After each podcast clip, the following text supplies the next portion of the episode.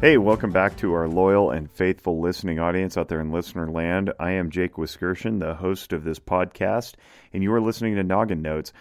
And this is a follow up to last week's episode on anxiety, and it's not really new information. It's actually a reboot of the fear episode in our 13 part series at the very, very beginning of when we kicked this thing off.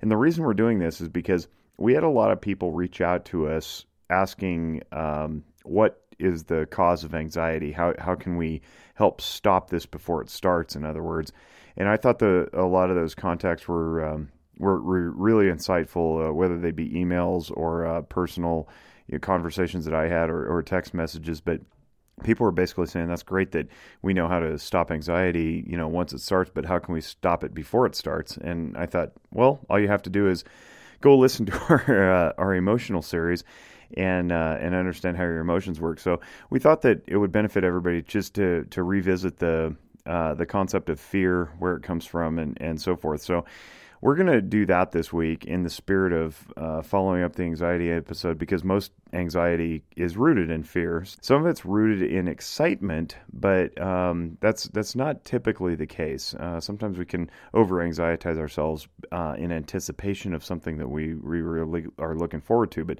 most of the time it's out of a worry or a concern, something that's that's yet to come, and uh, then we're we're constantly having to balance you know the, the, the possibilities and the, and the outcomes that we don't want as opposed to those that we do and, and hence you end up with anxiety. So i invite you to listen to this episode on fear and then i also further invite you to go back if you're new to listening to us maybe you joined us recently most of what we do is based in emotions and I would invite you to go back and listen to the episodes early on in our podcast uh, where we go through the 10 discrete emotions that we have in our brain and really dive into those and really roll them around and flex them in your head. And I understand that some sometimes people might have a, a pushback to how we define emotions. Just understand that all of what I do, it, not all, I should I should correct myself on that. Most of what I do comes from a guy's research, and his name is Carol Izard. And I also draw heavily on Brene Brown, and with respect to her uh, definition and interpretation of shame, as well as that of Christian Conti's definition and interpretation of shame, it's it's a little bit different from what Carol Izard says. But just as a reminder, Izard was talking about the biological function or the the adaptive function of shame and guilt. So um, when I talk about emotions and, and, when you listen to this fear episode, it's about the adaptive function of fear. It's not uh, some pop culture definition of fear as it relates to say uh, you know that, that Will Smith movie uh, where he has the quote it says you know um, danger is very real you know but fear is a choice. Uh, it's not necessarily true when, when it uh, comes to neurology but um, those those nuanced debates aside, I invite you to sit back and listen and listen and uh, really plug into this fear concept and and understand how it uh, plays into anxiety. So that's why we're rebooting this. Um, it's uh, it's a it's a cool perspective from which to view the the um, experience of fear, and I uh, I hope you gain something from it. So, on behalf of the Noggin Notes team and the Zephyr Wellness family, please enjoy this uh, experience of learning about fear. I'm Jake Wiskerson, and we'll see you again in a week.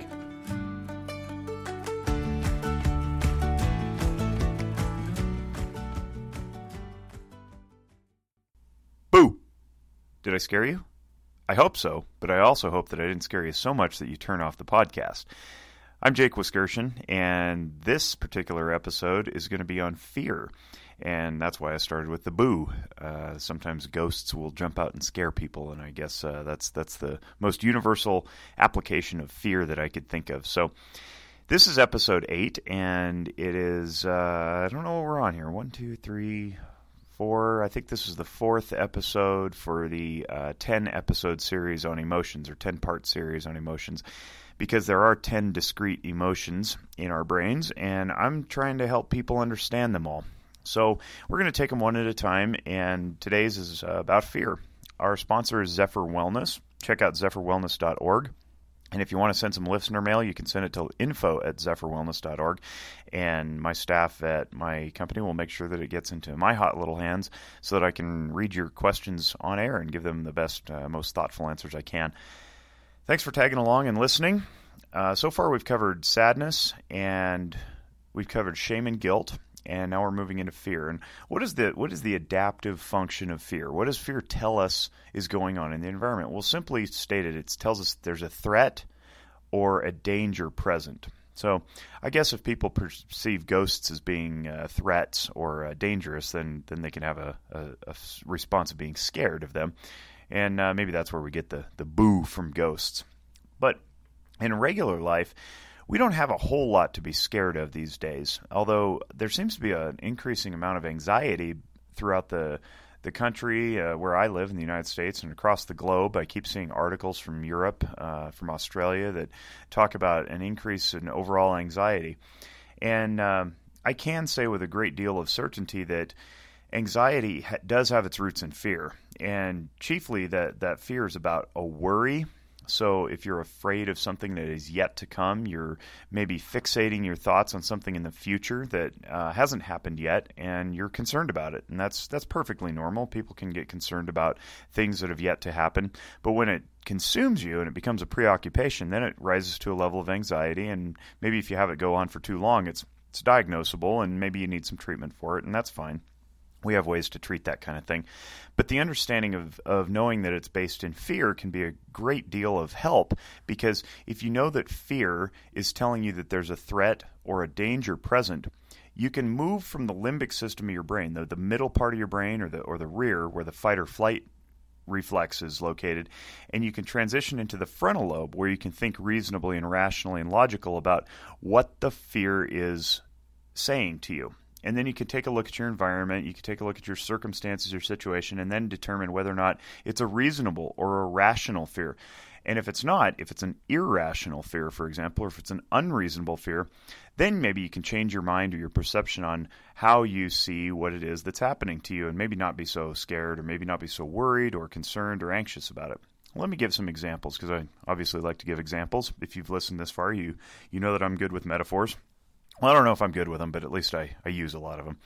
So, if a danger or a threat is present, we typically see that as being a a danger or a threat to physical self or others, you know, people we care about. So, one common example I like to give is is that of road rage. Now, we're not doing this podcast on anger, but I like to point out that road rage typically is not actually an angry response. It's an anger to cover something else, that being fear picture yourself driving down the highway.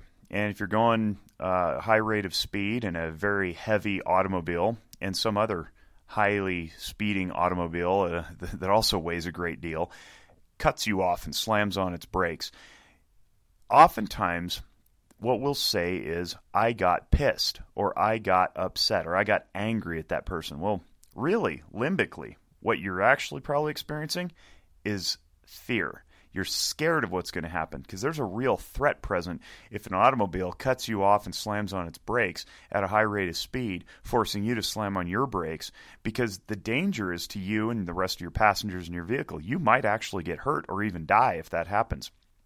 But if we're not good at tolerating and recognizing the fear, say pump the brakes, let the car go by, check your passengers, ride through that wave of three to nine seconds in your brain, and then uh, say, "Hey, everybody, we're we're good, we're safe, we're going to keep traveling, uh, we're going to get off at our next destination exit or whatever," and uh, let it go. If you're not good at doing that, you might inadvertently jump out of that emotion and either mask it with something else like anger or contempt, or you might actually just uh, ignore it altogether and say, No, no, no, I'm tough. I don't get scared. That didn't scare me. When really your limbic system is running and pumping all these chemicals saying, Yes, idiot, you were scared. Don't ignore this. This is important. You have to take measures to protect yourself when you're scared because there's something threatening. These days, outside of the example I just gave, or maybe uh, you know the, the nebulous threat of uh, terrorism that's always lurking in everybody's consciousness, there isn't really too much to be afraid of in industrialized societies in 2017.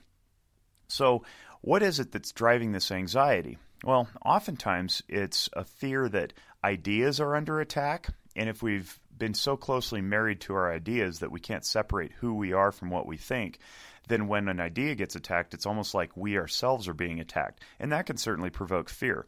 But it's not a real threat to person, it's a threat to belief. And and that's okay. We can we can talk loosely about beliefs and hold them loosely and I'll save that for another episode. The other thing that could be triggering fear, so much that it rises to anxiety, is not knowing, just simply being uncertain about something. So we're surrounded by uncertainty every day.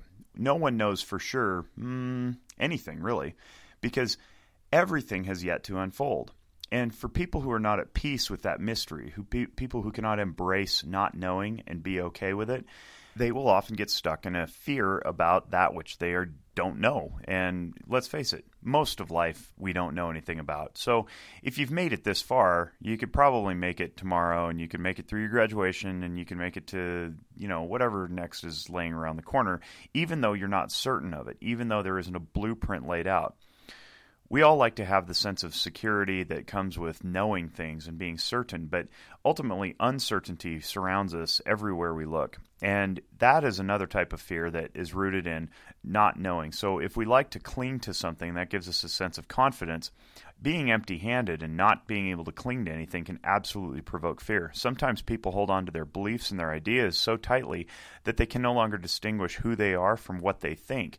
And we'll do another podcast about that down the road. But for now, the idea is that if you cling to some belief that gives you a sense of peace and it gets attacked, and you're not able to ride through that confidently, say, you know what, that's fine. Other people have different beliefs and I have mine, then that fear can tend to overwhelm you. But again, if you feel that defensiveness, if you feel that fear, that fight or flight cl- creeping up, then I invite you to take a pause, pull back just a minute, and examine that and say, am I really being attacked? Am I worried about something that maybe doesn't need worry? Is this under my control, or is it just something I wish was under my control? That invites a sense of peace that comes with being able to embrace mystery, and then you can let go of the fear. It's not that the fear doesn't exist, it definitely exists. It just may not be legitimate and need responding to in the way that the brain is intending for us to do it. So, again, this isn't supposed to be a substitute for therapy. It's not supposed to be a deep, in-depth, uh, you know, exploration of emotions. It's just an encapsulation of something that has been written many, many, many times over by many neurologists and psychologists and sociologists. And I'm just trying to give you a little bit of a scratching of the surface here so that it can pique your interest and maybe uh, drive you to ask more questions about yourself, improve your insight. I have a fundamental belief that in the counseling that I do, it's all about awareness. I think that people are ultimately trying to find happiness in their lives, and the best way you get happy is to get what you want. And the best way you get what you want is to increase your options. The best way to increase your options is increase your awareness. So if I can do that by some some educating through this medium, then uh, then that's awesome. And maybe you can look a little bit deeper into your own self and and know why you do what you do, and thus improve your awareness, improve your options, and then get a little bit closer to getting what you actually want out of life. If this has stirred something with you, and uh, I, I always like to throw out some some websites that you can go to, aamft.org, nbcc.org, psychologytoday.com, mind.org.uk, sane.org.uk, and of course, zephyrwellness.org. You can check out all that stuff. You can go to the Zephyr Wellness YouTube channel. And of course, as I said, uh, you know, please write in info at nogginotes.com, info at zephyrwellness.com. I'll make sure to get your comments and your questions and address them on uh, on the podcast uh, the next time I get a moment. And we'll uh, we'll look at that listener mail. In the meantime, please give us a rating and review on iTunes and invite your friends to follow along. As always, for my partners at Noggin Notes and at Zephyr Wellness, my name is Jake Wiskerson, and I wish you great mental health. Thanks.